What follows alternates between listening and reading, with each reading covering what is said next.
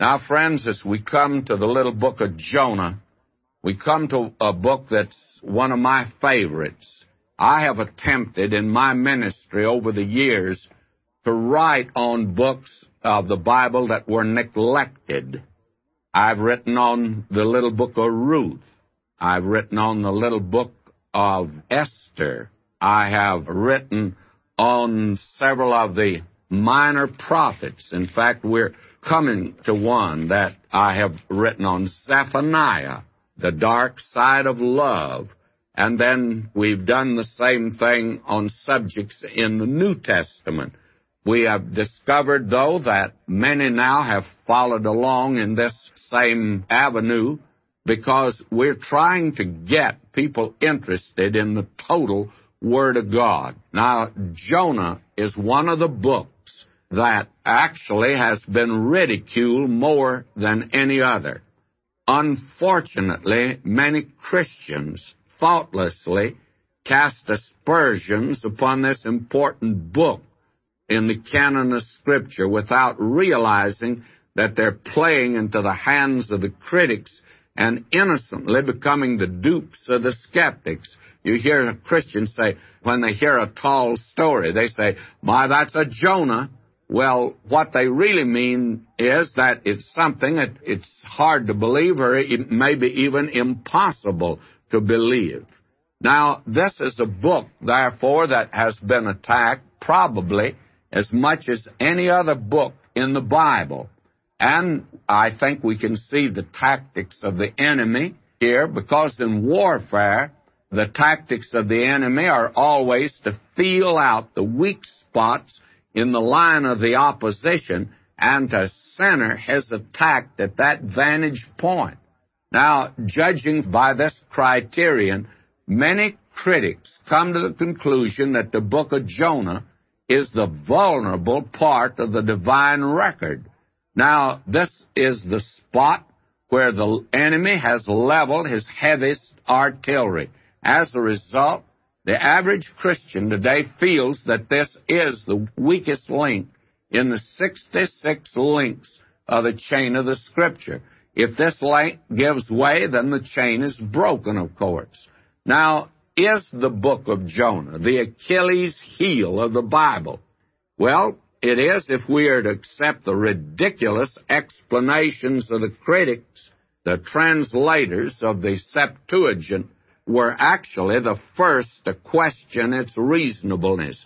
They set the pattern for this avalanche of criticism which has come down to the present day. And the method of modernism is to allegorize the book and to classify it with Robinson Crusoe and Gulliver's Travels. And it's an ancient method, of course, of modernism, but today liberalism uses the same tactics, and they make of it an allegory that actually it never took place at all.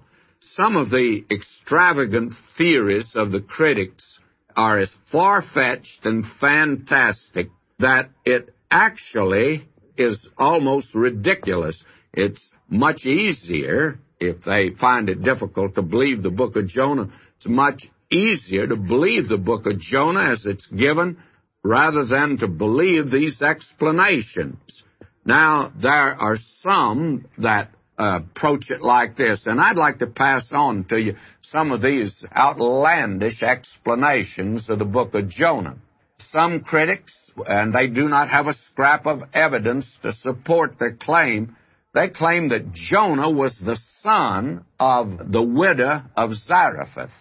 And that, my friend, is really reaching for it. Then there are some that have put forth the theory that Jonah had a dream in the ship while he was asleep during the storm, and that the book of Jonah is the account of the dream that he had. And I tell you, you've got to be good to dream up one like that. Now, we have a third explanation they come up with.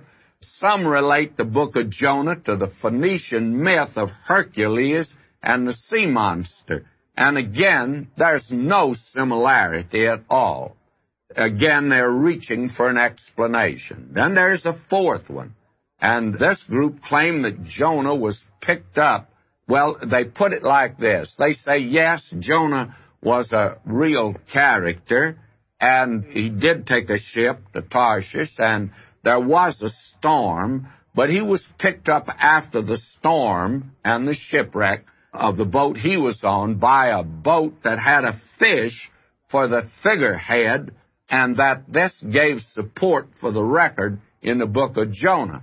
Now, imagine Jonah being picked up after the storm, and I could well understand that he'd be unconscious, and when he began to come to, he would see the figurehead that was up on the prow of the ship, and that was in the shape of a great sea monster or a big fish, and I could understand how that he would feel like maybe was in a fish at that time.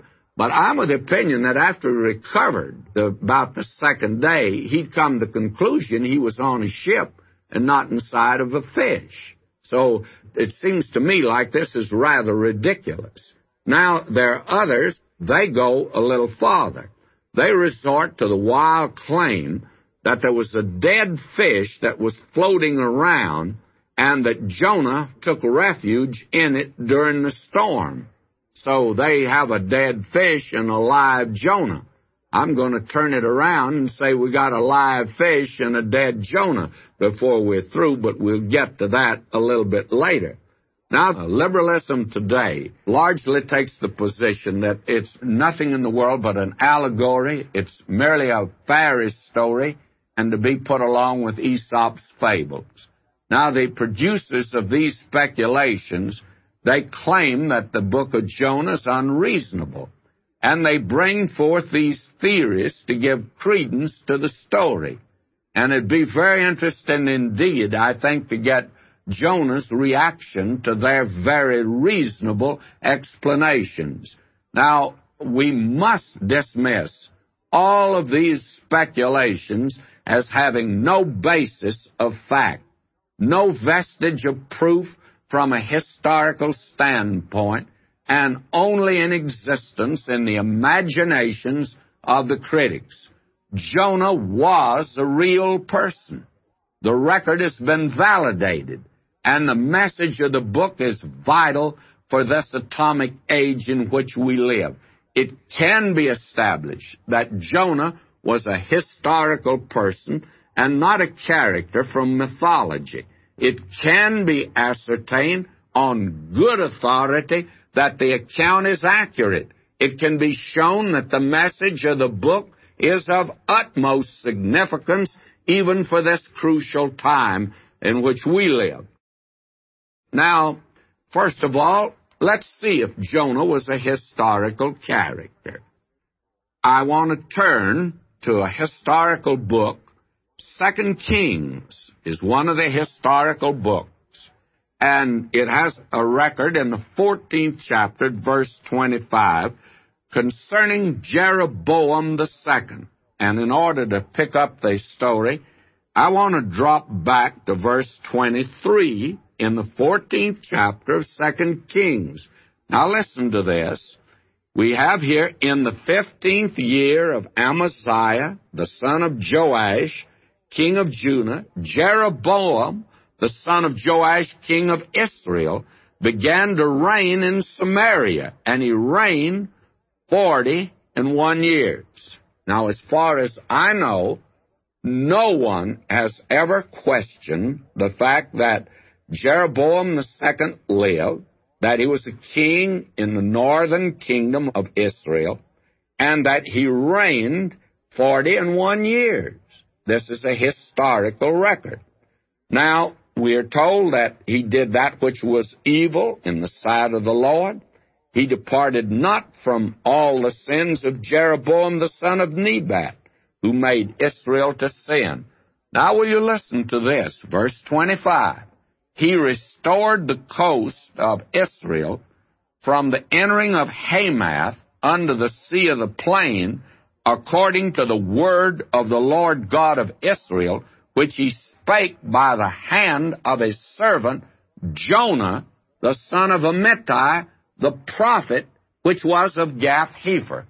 Now, Jonah was a prophet in the northern kingdom. Now we have here a historical record concerning him. And if you'll notice, Jeroboam was a real person.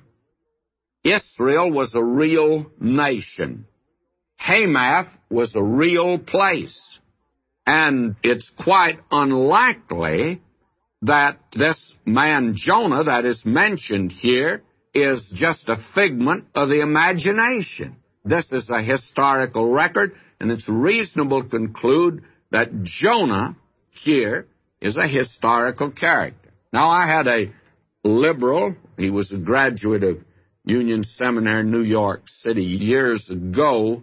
He and I were discussing this book, and he had heard I was running a series on it. He wanted to know my position, and I certainly let him know what my position was. And he said, why, Jonah was just a mythological character. I gave him this passage of Scripture. In fact, we went and got the Bible, turned to 2 Kings 14.25, and he read it over two or three times. He actually didn't know that verse was in the Bible. And then he said to me, well, that was another man by the name of Jonah. Well, I said, that's quite interesting. But I says, the book of Jonah says that the word of the Lord came unto Jonah, the son of Amittai. Now, I said, Jonah is an unusual name. It's not like the name Jones today. It's a very unusual name, and it would be strange that we'd have two prophets by the name of Jonah. But it's not impossible, of course. But I said, it says the son of Amittai in both places. Now, I would think that Amittai would be a little puzzled if he named two of his boys Jonah. He wouldn't know which Jonah he's talking about. And it's unlikely that there were two Amittais that had sons by the name of Jonah. And it's very unlikely that the man would turn out to be a prophet in both cases. I said the parallel is so strong here that you have to come to the conclusion that we're talking about the same Jonah. That reminds me of Mark Twain's answer to those who said Shakespeare did not write Shakespeare. His answer was that he agreed Shakespeare didn't write Shakespeare, but it was written by another man by the same name. Well, what you have here is not another man because he has the same name, and it is the same man. It's the same man with the same name. So it would be utterly ridiculous to try to come up with a second man fulfilling these requirements. So that the time period, it fits in apparently at the time that Jonah had this experience that we have recorded here. So that you have the record here of Jonah, the son of Amittai. Now he was, therefore, a historical character. And the thing that makes it quite interesting is this. We have just finished studying Obadiah. Now, as far as I know, no critic has ever questioned the existence of a man by the name of Obadiah who wrote Obadiah. Yet there is not one historical record in either the Old Testament or the New Testament concerning Obadiah. Yet they accept him, but the minute we get to Jonah, they want to reject him. Why? Because they want to get rid of the miracle that is recorded here. And they go to any length to get rid of it. But we have a historical record in the Old Testament. How about the New Testament?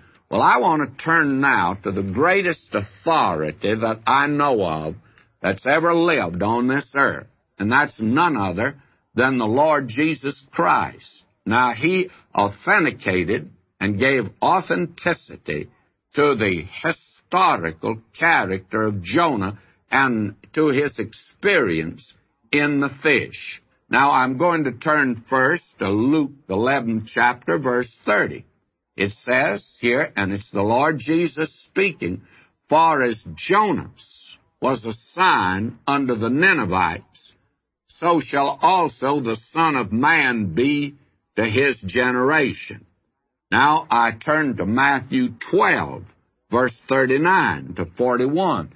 Now will you listen to this? But he answered and said unto them, An evil and adulterous generation seeketh after a sign. There shall no sign be given to it but the sign of the prophet Jonas.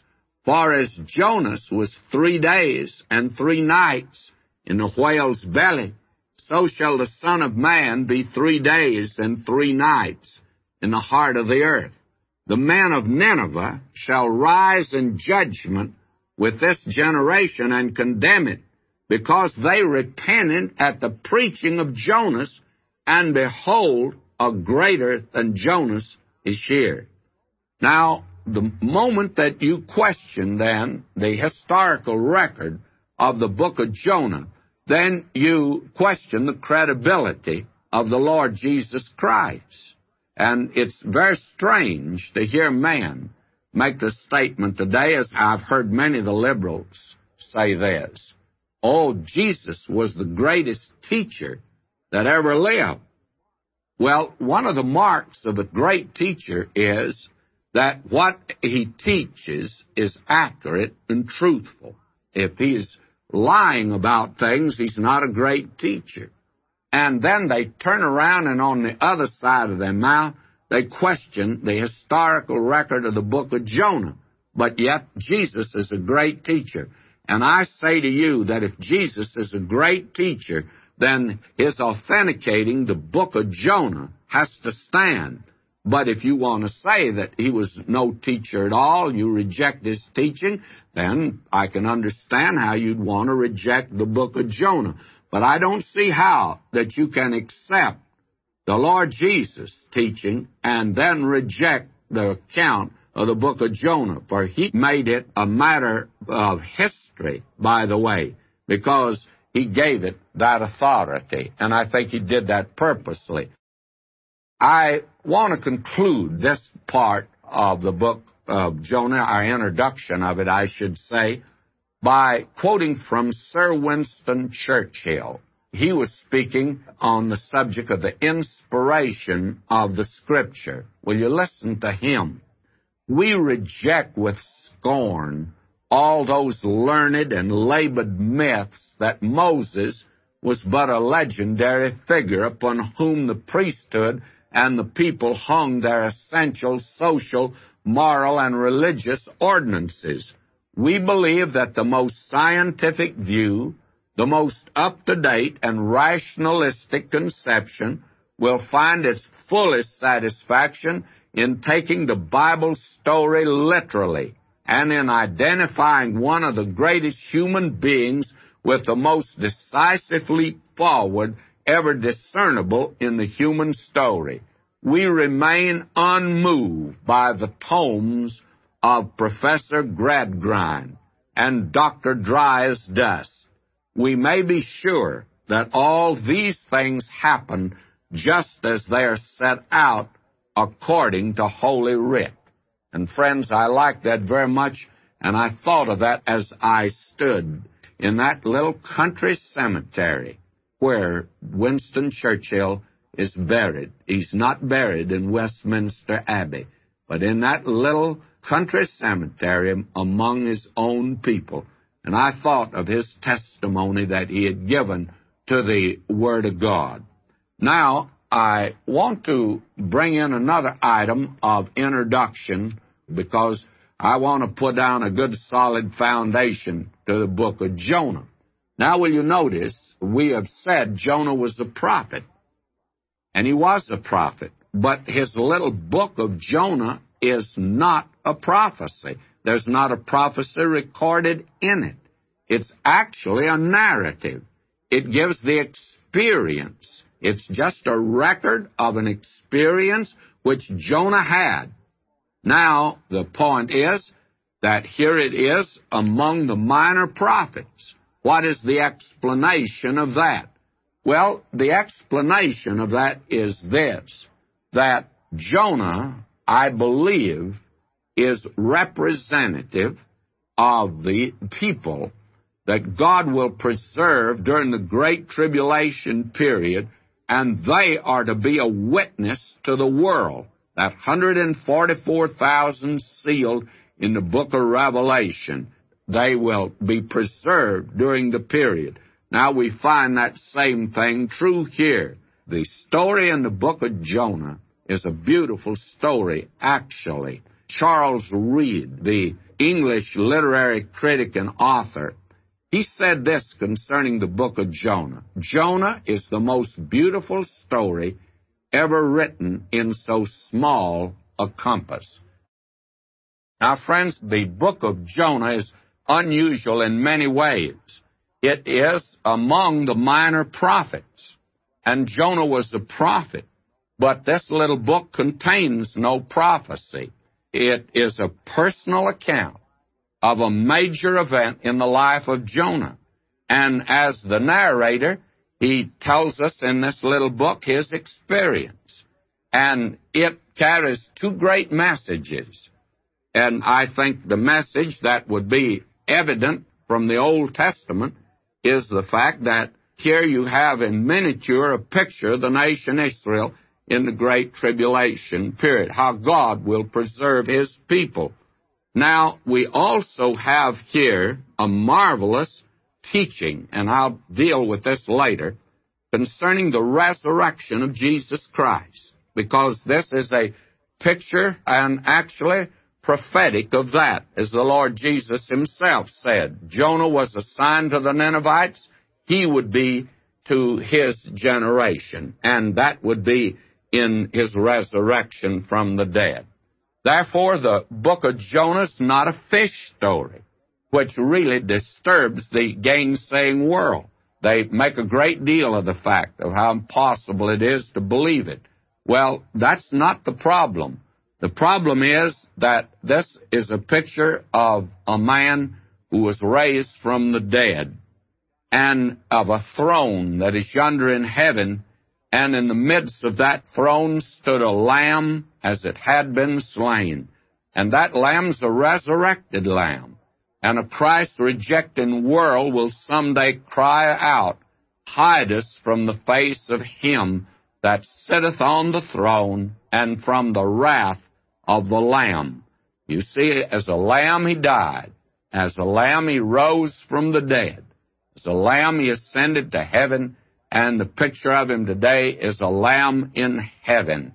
He's both the sacrifice and the sacrificer, both the sacrifice and the priest. And therefore, he is both the shepherd and the lamb. And what a picture it is of him.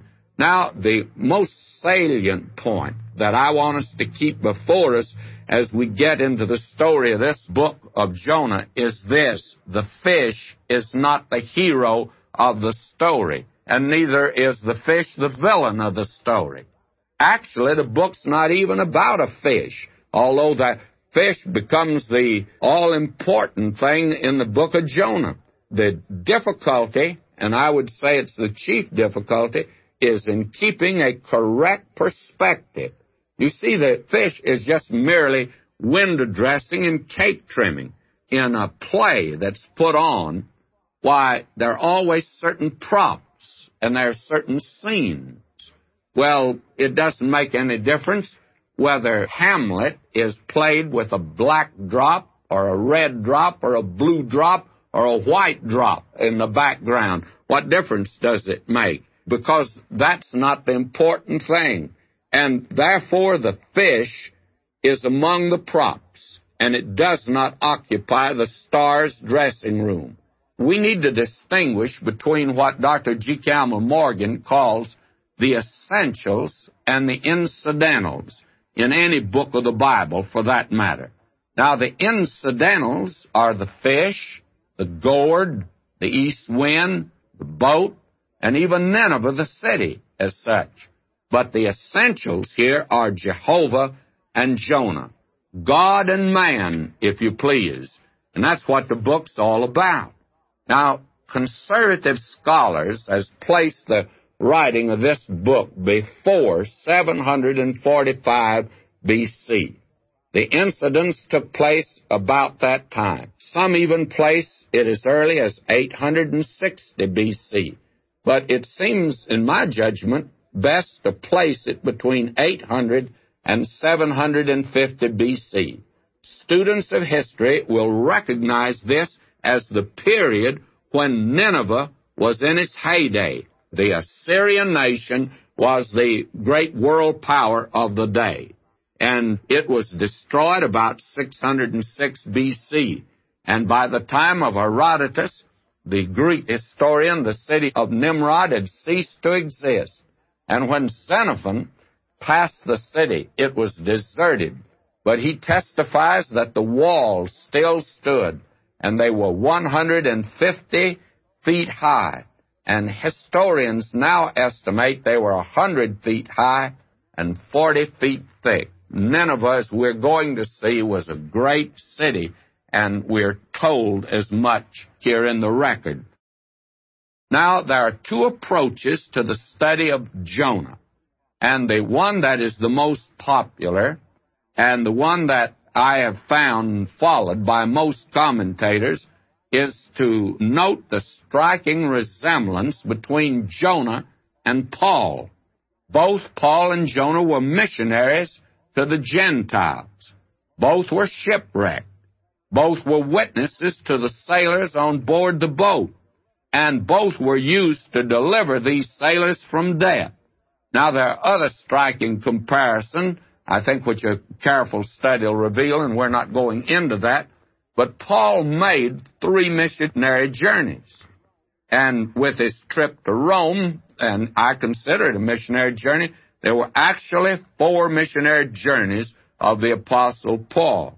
And the four chapters of the book of Jonah may be divided into four missionary journeys of Jonah.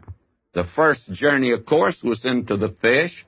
The second was to the dry land. The third was to Nineveh. And the fourth brought him to the heart of God. And that, may I say, is a very good and reliable division of the little book.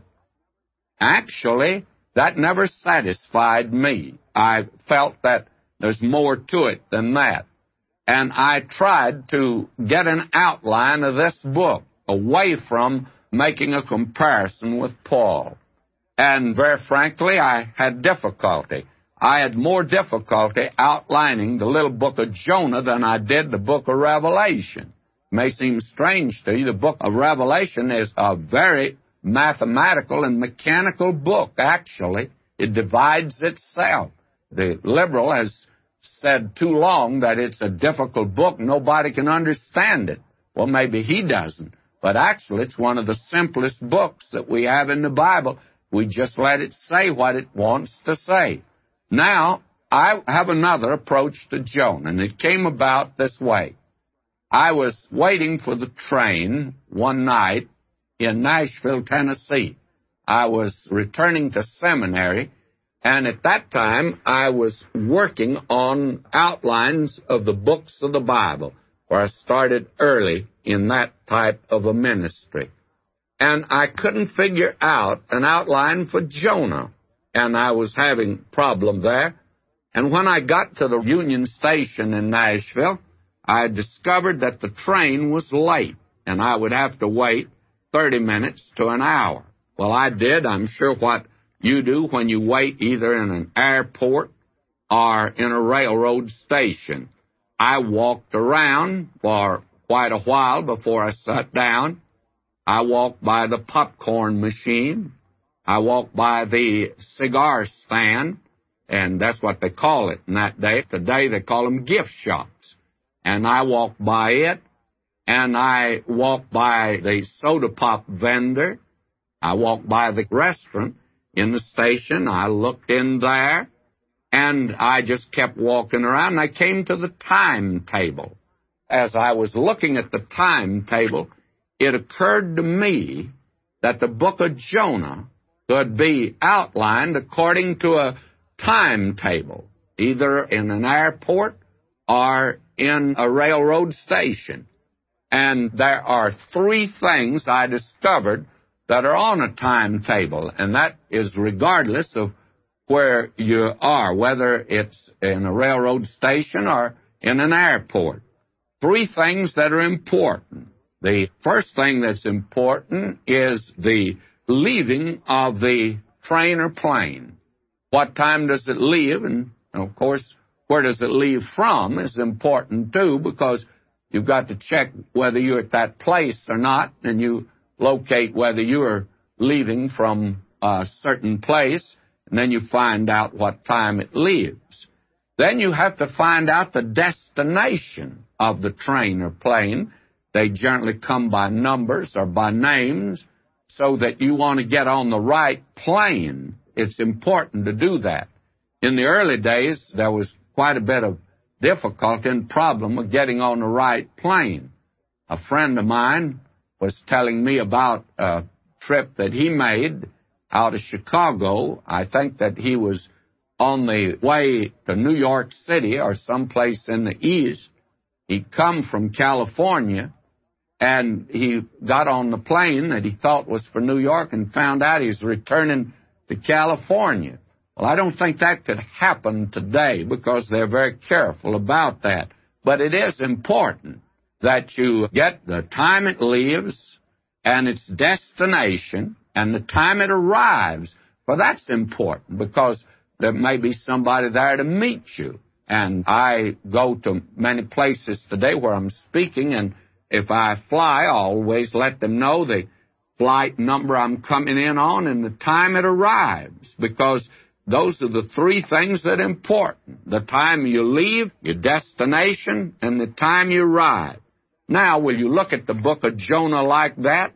And if any of you have my book, you'll find out that we have this timetable in there. In chapter 1, Jonah leaves Israel. Evidently, Samaria, or Gath Hepher, is hometown. He left there. His destination is Nineveh. But he arrives in the fish. Chapter 2, he leaves the fish. His destination is still Nineveh, and he arrives on the dry land. Now, chapter 3, he leaves the dry land. His destination is still Nineveh. And he arrives in Nineveh. Took him three chapters to do it, and he had to go via a fish, but he made it. Now, chapter 4 is another remarkable chapter he leaves Nineveh. His destination is a gourd vine or a trailer court outside the city of Nineveh. And he arrives in the heart of God. And that's a marvelous place for anyone to arrive. Now, I want us to note the book of Jonah from this viewpoint so that when we get into chapter 1 here, we'll be leaving Israel our destination will be Nineveh, and Jonah will arrive in the fish. Now, before we get into the contents of the book, there's another item of introduction which I wish to mention. Now, the brevity of the book of Jonah is apt to lead the casual reader to the conclusion that there's nothing of particular significance here except the diatribe about the whale that swallowed Jonah. And of course, it was no whale, could have been, but don't think that it was that at all. A special fish was prepared. But be that as it may, the little book of Jonah has four chapters, but they're very brief chapters, and it's only about twice as long as the little book of Obadiah, which is the shortest book in the Old Testament. So actually, the book of Jonah is very brief, and for that reason, we're apt to pass over it. Each one of these little books, you can't call them minor prophets. Each one of them is a little atom bomb, just loaded with power and with a program of God, by the way. Now, there are six significant subjects which are suggested and developed in the book of Jonah, which make it very relevant for us today. Now, we are going to discuss each one of them as we come to it in the book of Jonah, but I'm going to mention them now. Number one, this is the one book of the Old Testament which sets forth the resurrection. Now, this is what I mean.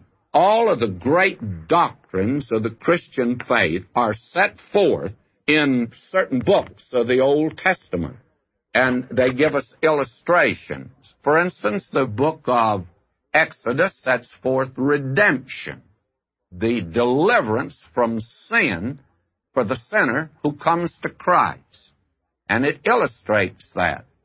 Now, in the little book of Ruth, you have the romance of redemption, you have the love side of redemption. Now, in the book of Esther, you have the romance of providence. And the book of Job, as we've seen before, we believe teaches repentance. Well, now you can go through the scripture and find out that the great doctrines of our faith are illustrated by a book in the Old Testament.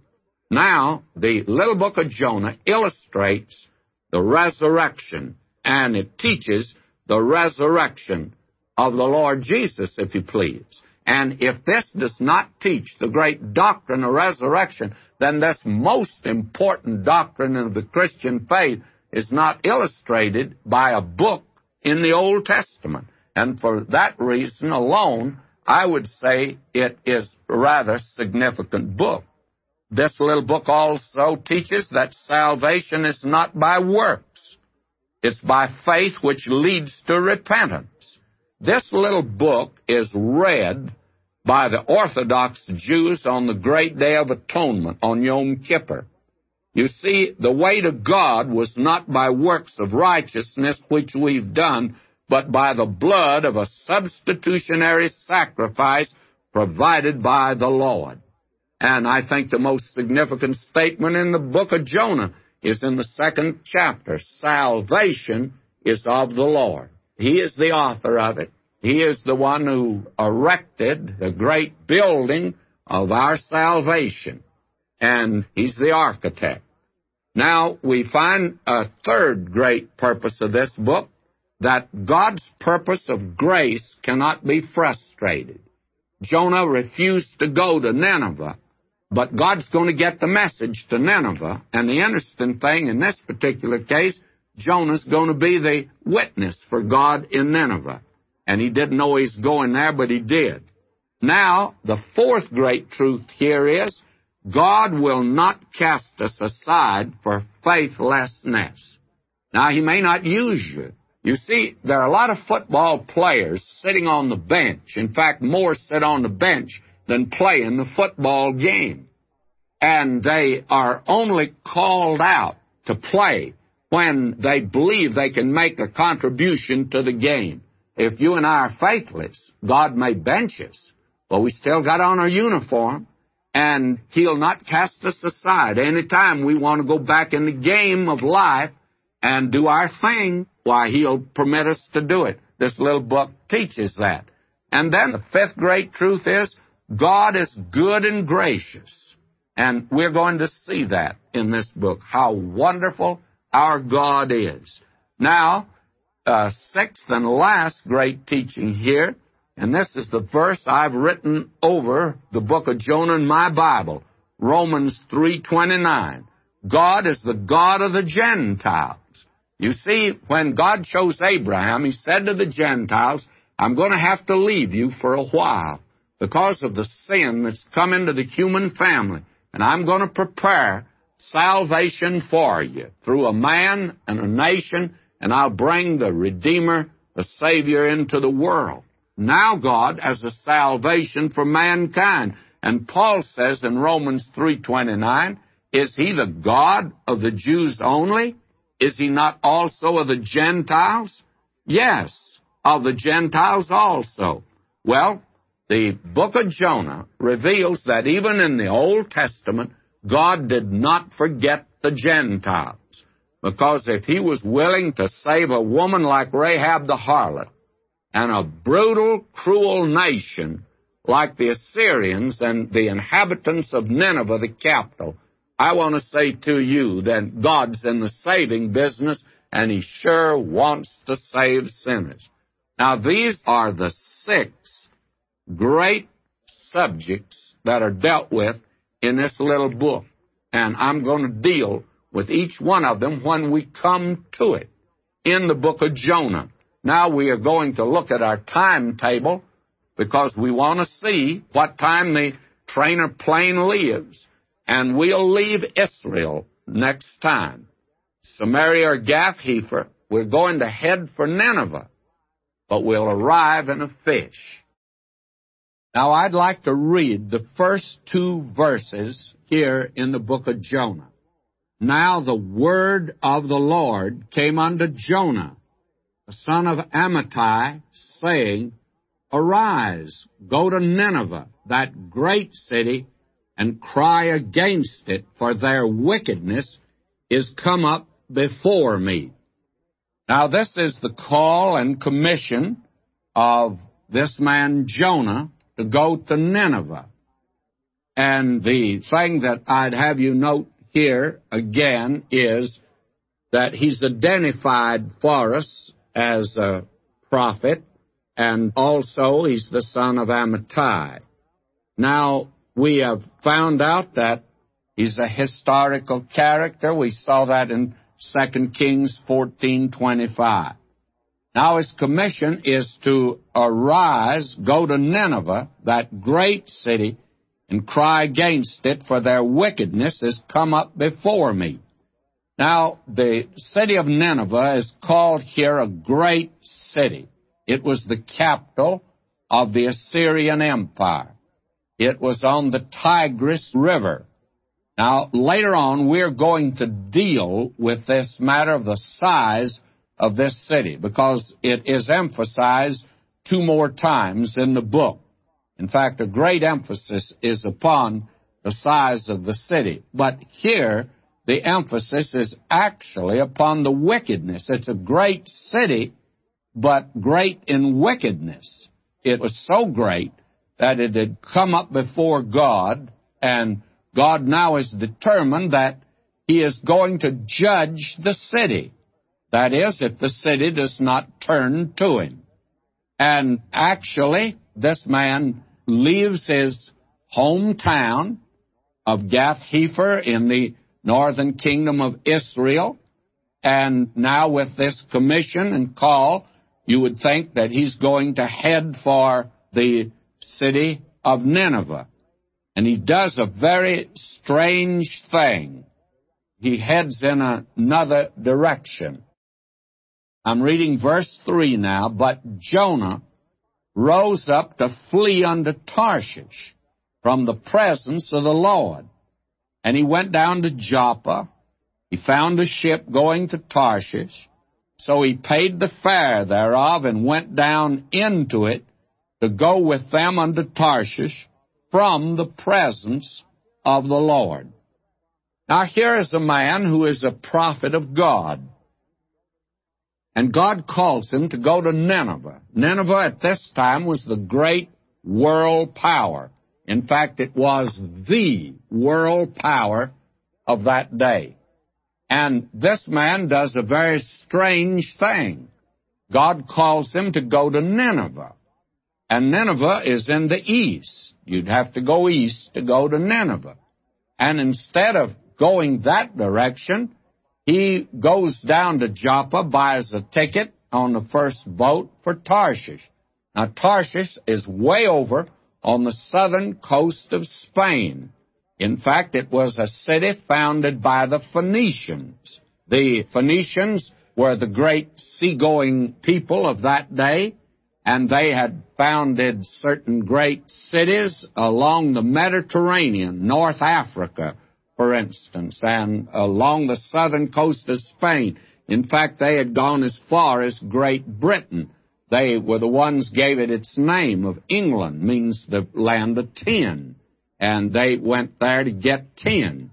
So this was a city founded by the Phoenicians, and it was at the jumping off place on the west. Now, we have before us here what I consider a greater problem than Jonah and the fish. In fact, I don't think we're going to have any problem with that at all. But we are going to have a problem here with Jonah. The problem in Jonah is not the fish, it's Jonah. And God asks him to go to Nineveh. He goes down and buys a ticket for Tarshish. God told him to go east. He goes west. You see, he liked very much what Horace Greeley of the New York Sun was going to say later on. Go west, young man, go west. And so Jonah decides not to obey God, but he goes west. And the question naturally arises, why did he do this? There are several explanations for this. And I want to pass them on to you. First of all, let me say that this man Jonah reveals he hated Ninevites. He did not want them saved at all. And they were a brutal people. Now there's the basis for his hatred. Assyria was one of the most brutal nations of the ancient world. They were feared and dreaded by all of the peoples of that day. And they used some of the most cruel means of torturing people. And they could extract information from them very easily. One of the things that they did that we have heard of today, I'm sure none of us have witnessed it, they would take a man out in the desert, in the sands of the desert, and they would bury him up to his neck nothing but his head stuck out. They would put a thong through his tongue and leave him there to die as the hot, penetrating sun would beat down on his head. And it said that the man would go mad before he died. That was one of the nice little things that the Assyrians hatched up. They moved in a very unusual method. One of the reasons the Babylonians overcame them was because the slowness of the march of the Assyrians. They took their families with them. They had very little order in the army. It was just a mob moving out across the countryside. And as they would move, why, it was very easy to see that their disorder would militate against them. But when they moved down, just like a plague of locusts upon a city or a village or a people anywhere, they were so feared and dreaded that it is said on some occasions that an entire town or city would commit suicide rather than to fall into the hands of the brutal Assyrians. So you can see that they were not loved by the peoples round about. Now we also know at this particular time they were making forays down into the northern kingdom of Israel.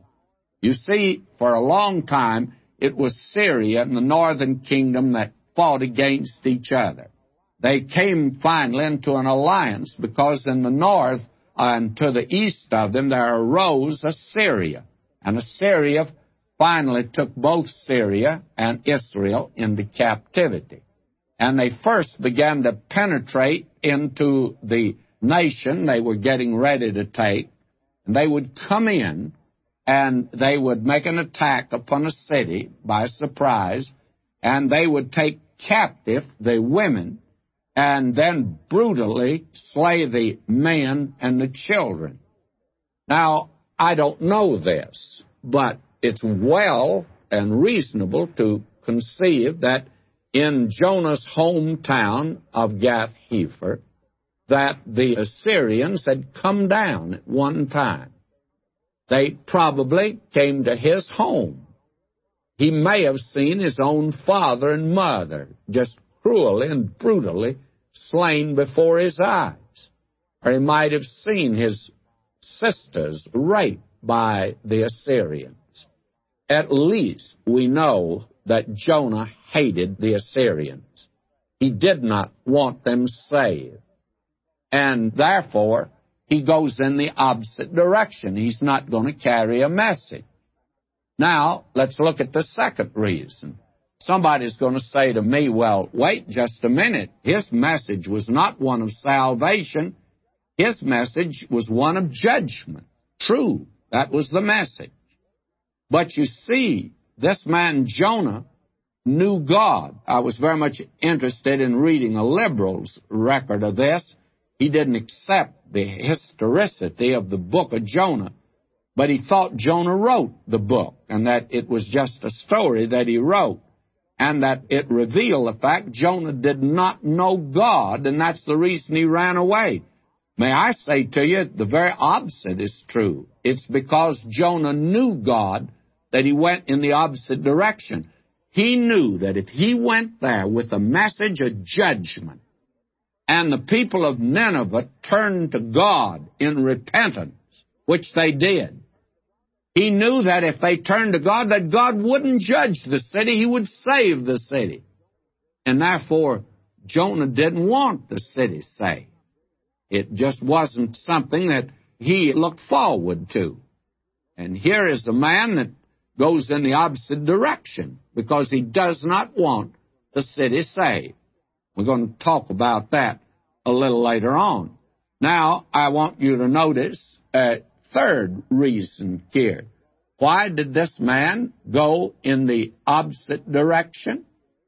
Well, he is definitely a disobedient prophet of God. There's no question about that. He's out of the will of God, and in such a state, he is very much like the prodigal son. Prodigal son ran away from home.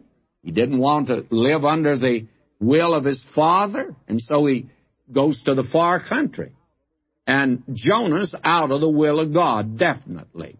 Here, a prophet that was certainly not in step with God. And you're going to find that the last chapter, all of it, deals with this problem of Jonah, of how God brings him back into step with him. So that is a reason that I think is a good reason, and it is a legitimate reason that this man Jonah goes in the opposite direction. Now let me mention a final reason.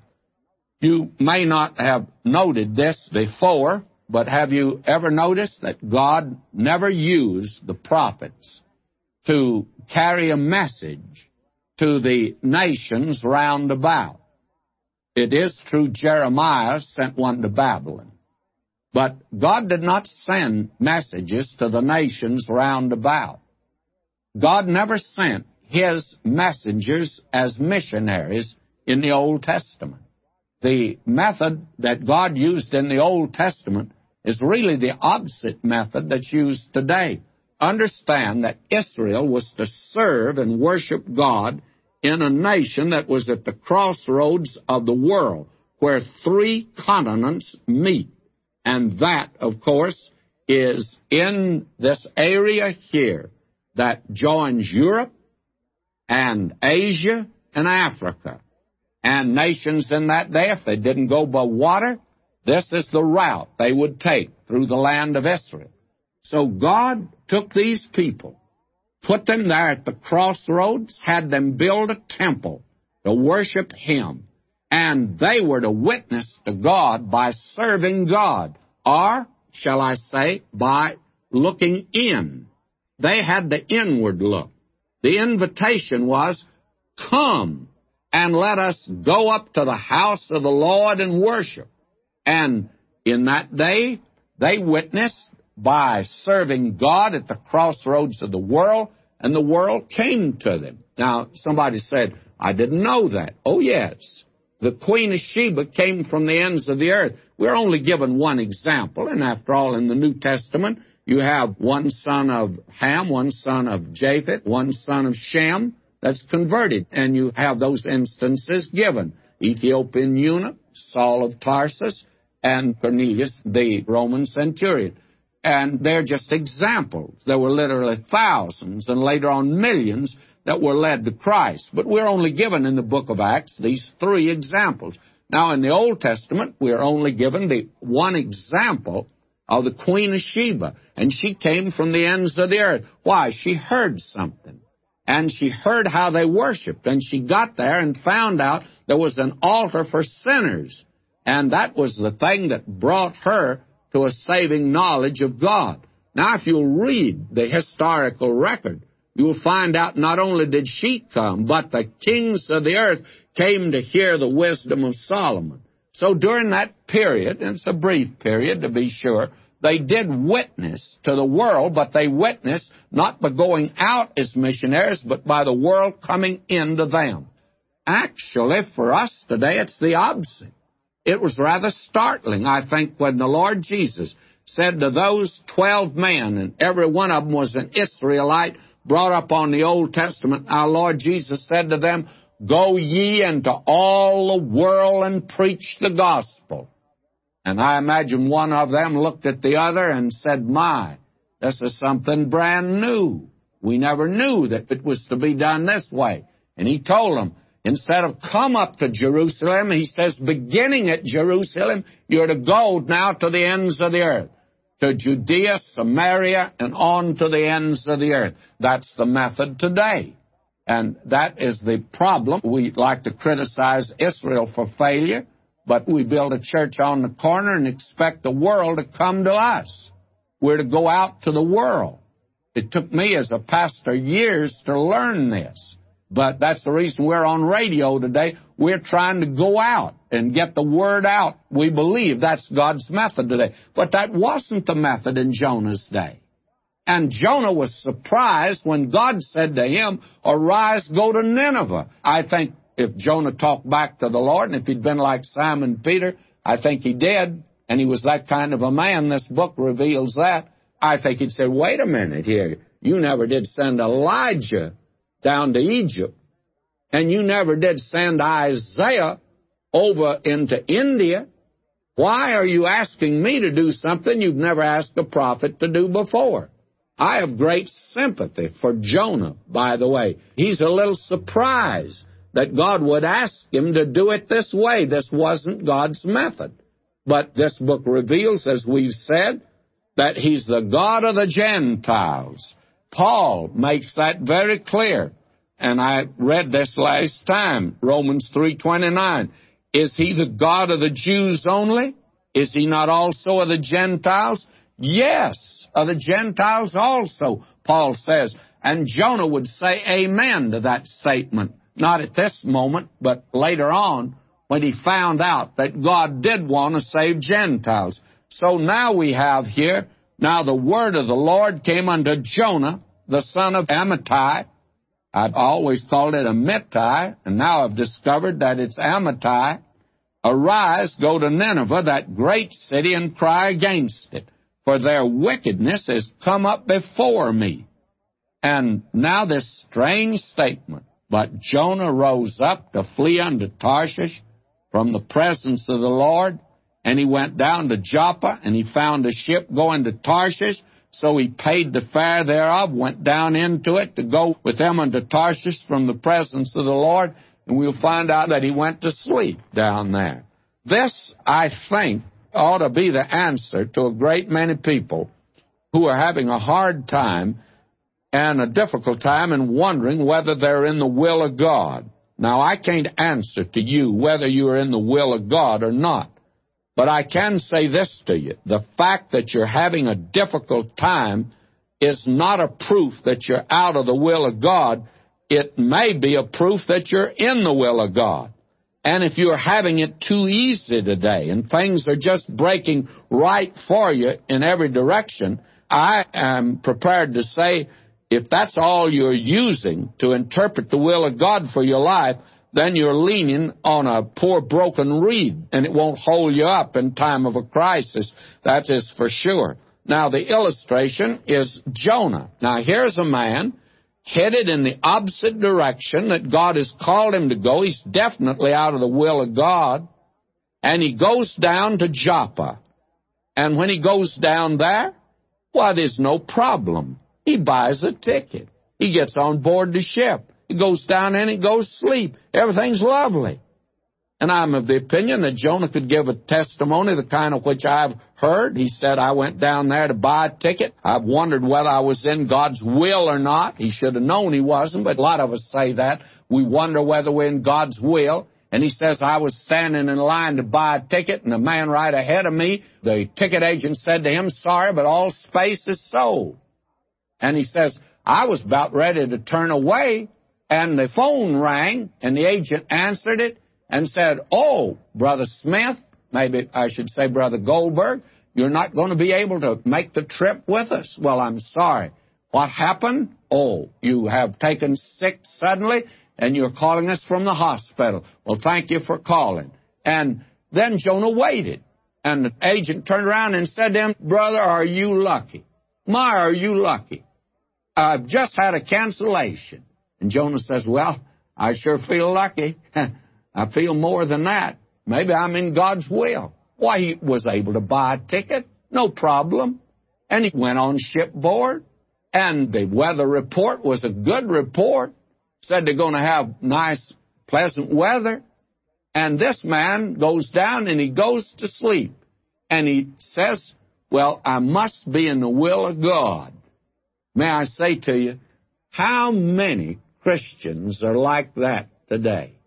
They think if they're having a difficult time, oh, I'm out of the will of God. And if things are going easy and everything works out, oh, we must be in the will of God. We're learning here at radio headquarters a great lesson. We started off out here, it was a breeze, friends.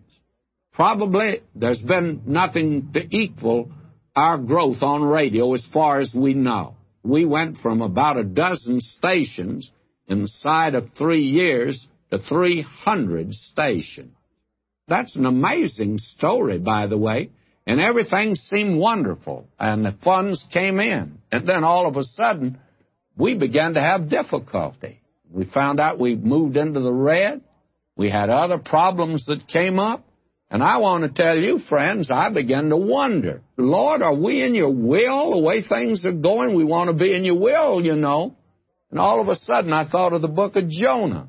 Glad we got to it so we can talk about it. Friends, may I say to you, I'm of the opinion that we were more in the will of God when we began to have our problems. It shows that the devil was getting a little uneasy. He paid no attention to us when we were small potatoes, and now that we are beginning to grow, he began to cause us trouble. May I say to you, just because you're having trouble doesn't mean you're out of the will of God. Now, everything seemed to be propitious for a very pleasant journey because everything had worked out so well. When he got down to Joppa, there was the ship there.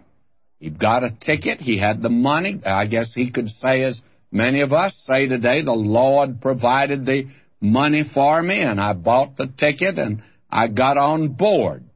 And someone has called this the fortuitous concurrence of circumstances. And a lot of people interpret this as always being the will of God. Now, apparently, from this record, favorable circumstances are not always a harbinger that God's in them and that this is the way God wants you to go we know for Jonah he's going the wrong direction and he'll have to be turned around. But God will put him through a fish to turn him around. Now, we note here that God's men down through the centuries, both in the Bible and out of the Bible, have been men who have not found the going so easy. It hasn't been so propitious. Things have been difficult. I've always thrilled at the story of David Livingstone. That man really suffered. It would have been very easy if I'd been penetrating dark Africa as he did. I tell you, after a few of the rough experiences he had, I would have probably said in a very pious voice, I think it's the will of God for us to turn around and go home. And John G. Paton in the New Hebrides, he met disappointment on every hand, and he had to overcome handicaps daily. But this is the way that God leads, and it was we've seen before, that others had trial of cruel mockings and scourging, yea, moreover, bonds and imprisonment.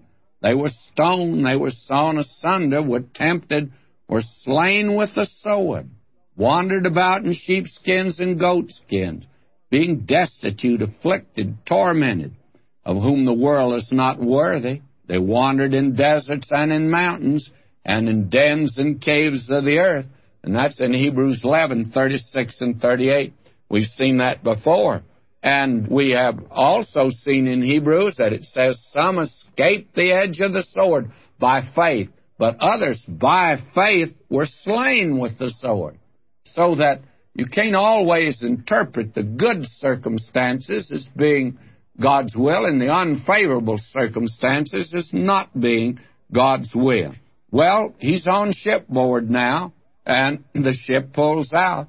And I imagine that Jonah stood on the top deck smiling as he saw the land fade away in the distance.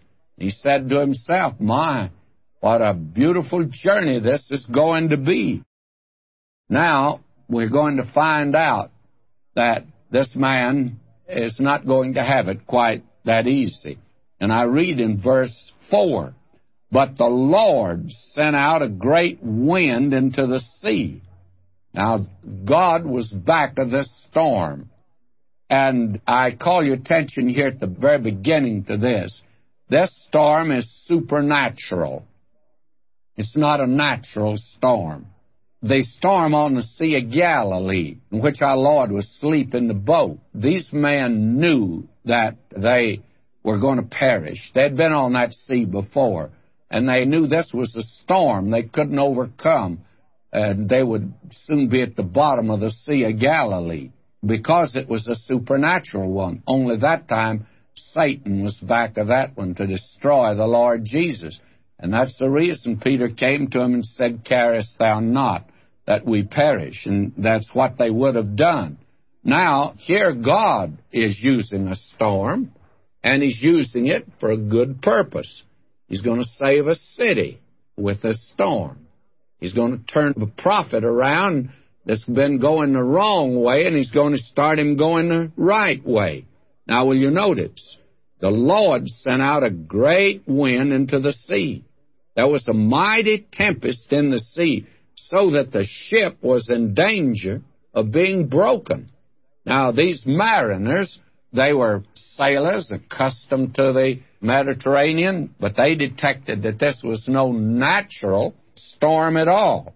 And we read in verse 5 Then the mariners were afraid and cried every man unto his God and cast forth the wares that were in the ship under the sea to lighten it of them. But Jonah was gone down into the sides of the ship, and he lay and was fast asleep. Now, may I say that I've come to another place in the book of Jonah that contradicts my former viewpoint, because I entertain the popular viewpoint that people generally have.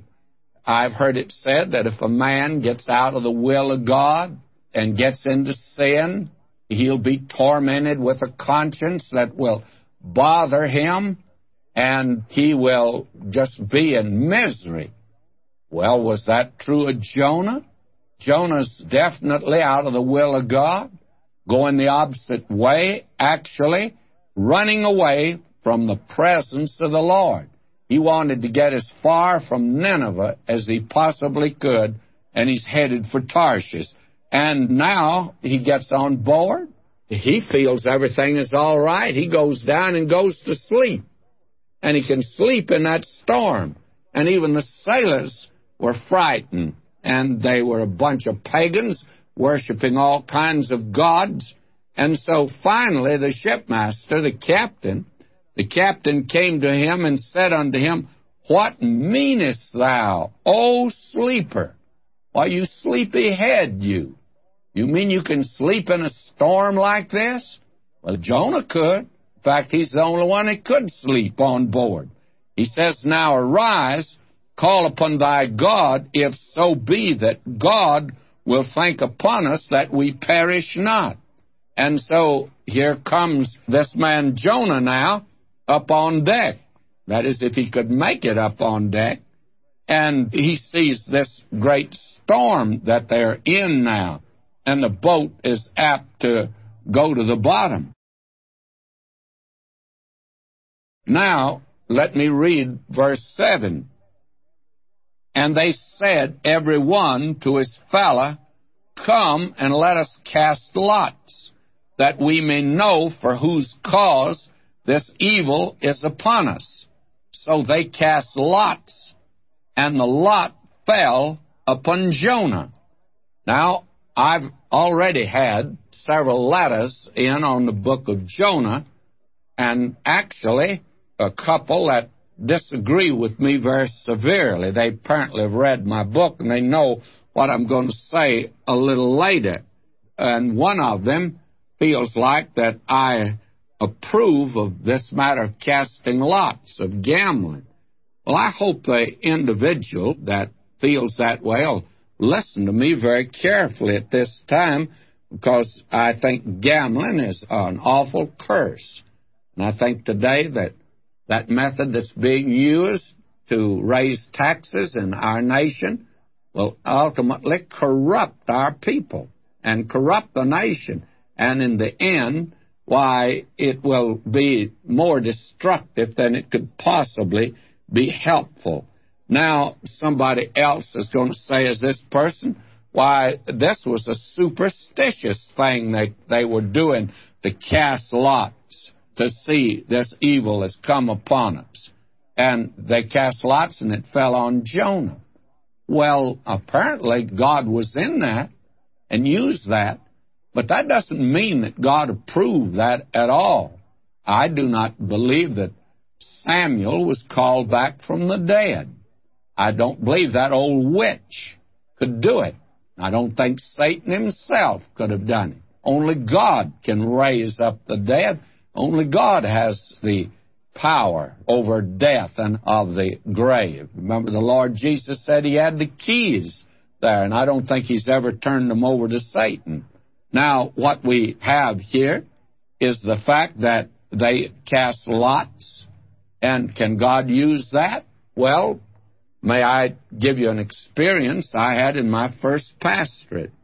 The very wonderful pastor that I followed there, he'd so prepared the way for me. He told me about a family that had gone into spiritualism, and I'm not going to develop that particular feature today, but it was marvelous how God used that to bring these people back to themselves. But also, he told me about another family where the little girl was attending the church, but he had not been able to reach the father at all, the head of the house. The wife attended, and she was a believer. The little girl was a beautiful little red-headed girl. And so at Christmas time, he came to church. And so I, you know, whispered to several people to be friendly with him, and we all shook hands with him. And his criticism was that we overdid it, that we were too friendly. And so at Easter time, he came back to the church, and I told the folk, I said, he doesn't want us to shake hands with him, be friendly. So we didn't. I did at the door, but just barely did. And he said his criticism of the church was we were too cold. Now, that was a fellow you couldn't please at all. I went to visit him, and he just practically ordered me out of the house. He didn't want me to talk to him about the Lord. Well, it was about, I suppose, six months after that that I was getting ready for bed. In fact, I'd already put on my pajamas, and the doorbell rang, and I went to the door, and there stood this man, and he had a frightened look on his face. He said, Could I talk with you? And I said, Yes. And he said, I want to tell you the background. Now, he ran a dry cleaning place. He had a woman that worked for him at the desk, the cashier. And so she said to him one morning, she said, You know, I went to a fortune teller last night. And the fortune teller told me that I'm going to die suddenly. And both of them laughed about it. And then she said, and the fortune teller said that the man I'm working for, my employer, he's going to die suddenly. And they laughed again because they thought that was preposterous and ridiculous. But about two days after that, that woman, she stepped off of the streetcar, that is back in the days of the streetcars, and she was hit by a car that didn't stop, and she was killed almost instantly. Well, I want to tell you, when that man found that out, he really became excited. And that very night is when he came and knocked on the door. He said, I must be next. And I said to him, I said, Well, I think that I can relieve your fear there. I said that the fortune teller had nothing in the world to do with it and had no prior knowledge. That's just one of those strange circumstances of life. We'd call it a coincidence, and I think that's what it was. And I don't think it means you'll die. He says, Well, I want to be prepared. He said, Would you explain to me the plan of salvation? And I got a piece of wrapping paper, and I got down on the floor in my pajamas, and I took a piece of crayon and I outlined the plan of salvation there for him and how God had sent Christ in the world to die for our sins. And that man was ready that night. He accepted Christ as his Savior. And you know, I always, after that, have thought that the devil pushed that fellow a little too far because he was responsible for the man getting saved. And very frankly, God can use things like that. He does. He says he'll make the wrath of man to praise him, and he can make the superstition of man. Now, these were superstitious fellows. God is going to use that. And they cast lots. Lot falls on Jonah. X marks the spot where he stands. Now will you notice what happens? Then said they unto him, Tell us, we pray thee, for whose cause this evil is upon us. What's thine occupation? And from where comest thou? What is thy country? And of what people art thou?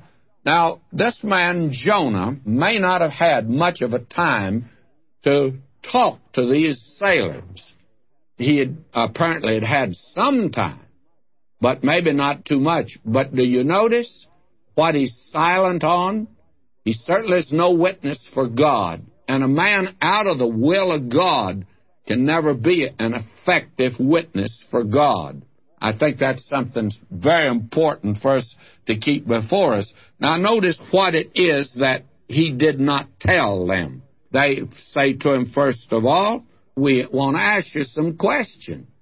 Since this evil has fallen on us, what is thine occupation? Well, he hadn't told anybody he was a prophet, you see. He kept quiet on that. And from where comest thou? And he didn't tell them he was from the northern kingdom of Israel and from Gath Hepher. He said nothing about his hometown. And what is thy country? Uh, he didn't say that I'm a citizen of Israel. And of what people art thou? And he didn't say that I belong to the Israelite nation and the Israelite people. And we have a revelation of the living and true God and I'm a prophet that's been called to go to Nineveh to bring a message of hope and salvation. And I represent the living God. Now, he hadn't said that. Why? He's entirely out of the will of God. Now, will you notice? He says in verse 9, And he said unto them, I'm a Hebrew. And that meant a whole lot. They were known as being monotheistic. That is, they worship one God and never an idol. They had no other gods before them. They worship the God who is the Creator. And he says here now, and I fear the Lord, the God of heaven, who hath made the sea and the dry land. This ocean right out here that you're seeing so stirred up by this storm. The God that I worship made that. And he made the sea, he made the dry land also. Well, these men, I think, knew about Israel, but they were pagan. They had no knowledge of the living and true God. And we're told here, and then were the men exceedingly afraid, and said unto him, Why hast thou done this? For the men knew that he fled from the presence of the Lord. He had told them. Now, this man, he had a bad conscience, no question about that, although he could sleep with it very nicely. But this man, Jonah, had told him, well, he says, the reason I'm taking this trip, it's a pleasure trip, really. Actually, I had business over in Nineveh, but I decided not to go over there. And I'm getting away from my God, I know, in making this trip. But he hadn't divulged to them very much information, you see. Now, they say to him, Why hast thou done this? And may I say to you, that is the good question that the unbeliever asks of the believer sometimes, and it's an embarrassing one. I had a man that came to me when I was pastor in Los Angeles, and he visited the church. He was an unsaved man. I'd met him in a business in downtown Los Angeles and invited him to come to church. And he said to me that morning, he says, Is so and so a member of your church? I said, Yes. He said, Well, I didn't know he was a church member. Well, I said, He's an officer in this church. I said to him, Why? Well, he said, You know, I've known that man for several years. I've done business with him. I never would have dreamed that he was a Christian. Now, he says, if I were a Christian, I would not do the things that that man does. You know, it's embarrassing when an unbeliever comes and says to a Christian, Why are you doing this? I thought you were a child of God. It's rather embarrassing, is it not? And I think Jonah turned about three or four different colors of red at this particular time. Now they are going to ask him a very pertinent question, and that question is going to be, What shall we do for thee that the sea may be calm unto us. What can we do with you that the sea might be calm? Now, these men recognized they were up against a very hard decision, and they wanted Jonah to make that decision. Now, verse 12 And he said unto them, Take me up, cast me forth into the sea so shall the sea be calm for you, for I know that for my sake this great tempest is upon you.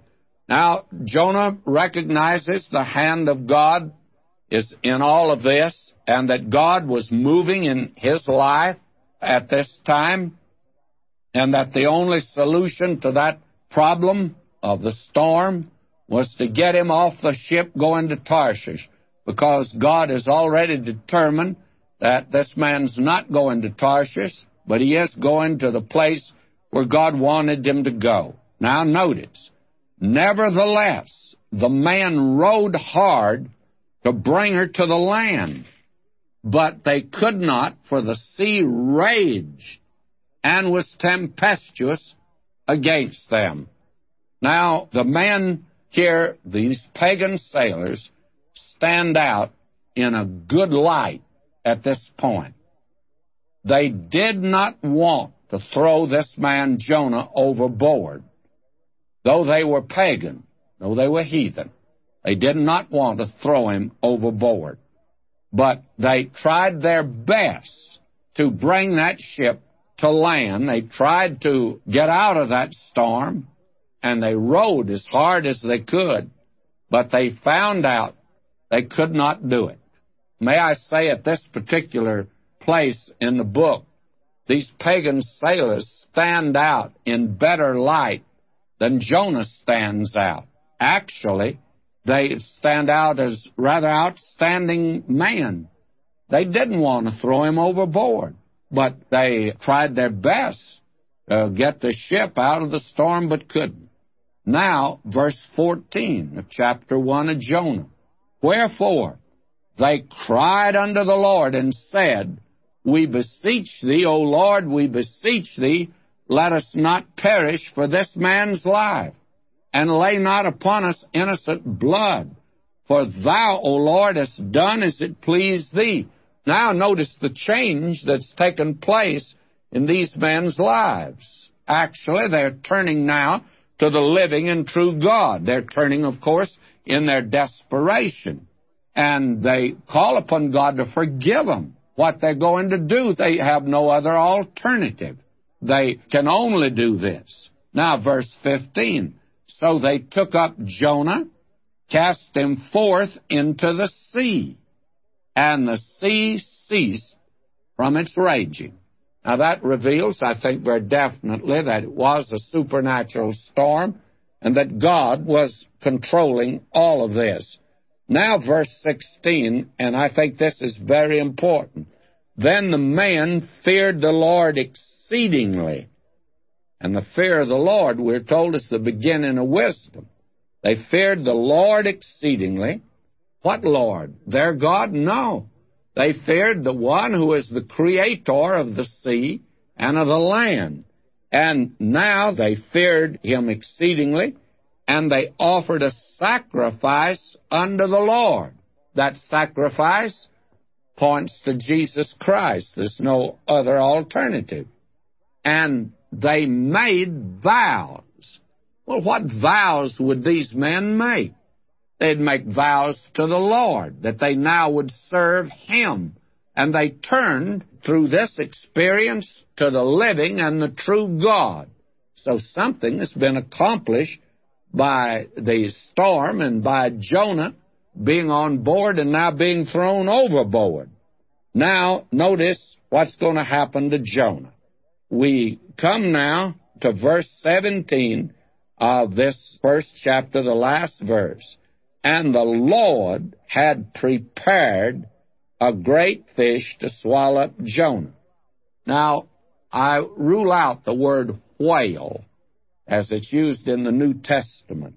It's called a great fish, but the thing that's important as far as I'm concerned is the fact that the fish was prepared of the Lord for this special event. And I'm of the opinion that again we have a miracle in the fish in the sense that it was a specially prepared fish to swallow up Jonah. And Jonah was in the belly of the fish three days and three nights. Now, it does not say that Jonah was alive inside of the fish.